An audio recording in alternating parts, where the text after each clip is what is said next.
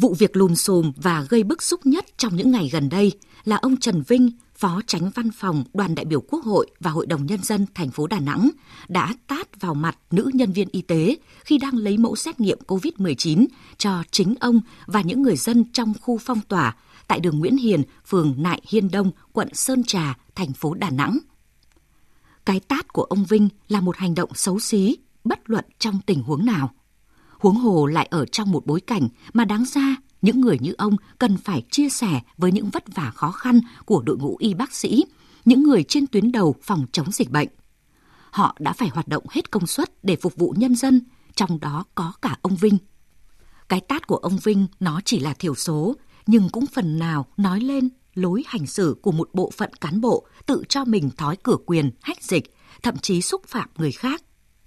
Đáng nói hơn là trong sự nỗ lực quên mình của biết bao người căng mình chống dịch, thì hàng ngày tại các chốt kiểm soát dịch bệnh COVID-19 có không ít những người đã xúc phạm, cố tình làm trái quy định của pháp luật, thậm chí còn đe dọa đến tính mạng của lực lượng chức năng khi làm nhiệm vụ. Họ không chỉ là những thanh niên ngổ ngáo mà có cả những phụ nữ, cụ già khi bị nhắc nhở không đeo khẩu trang hay vi phạm giãn cách xã hội cũng sẵn sàng lớn tiếng chửi mắng chống đối lực lượng thi hành công vụ ở các chốt chặn. Mồ hôi đã rơi, thậm chí máu đã đổ. Mới cách đây hai ngày, một trung úy công an đã hy sinh khi ngăn chặn một thanh niên vi phạm giãn cách xã hội tại thành phố Hồ Chí Minh. Những hành động xấu xí, vi phạm pháp luật của một số người ấy sẽ có pháp luật nghiêm trị. Nhưng cái mất lớn hơn là họ đã tự loại ra khỏi cộng đồng, tự hủy hoại nhân cách của chính mình. Bởi cũng trong những ngày qua, những nghĩa cử cao đẹp, tình người trong dịch bệnh đã được nhân lên rất nhiều. Đó là những người sẵn sàng bỏ tiền của ra để giúp đỡ những người còn khó khăn, dù lớn hay nhỏ, từ những hộp cơm miễn phí, những phong bì tiền hỗ trợ người dân trên đường về quê, đến hưởng ứng lời kêu gọi đóng góp mua vaccine, máy móc, trang thiết bị y tế,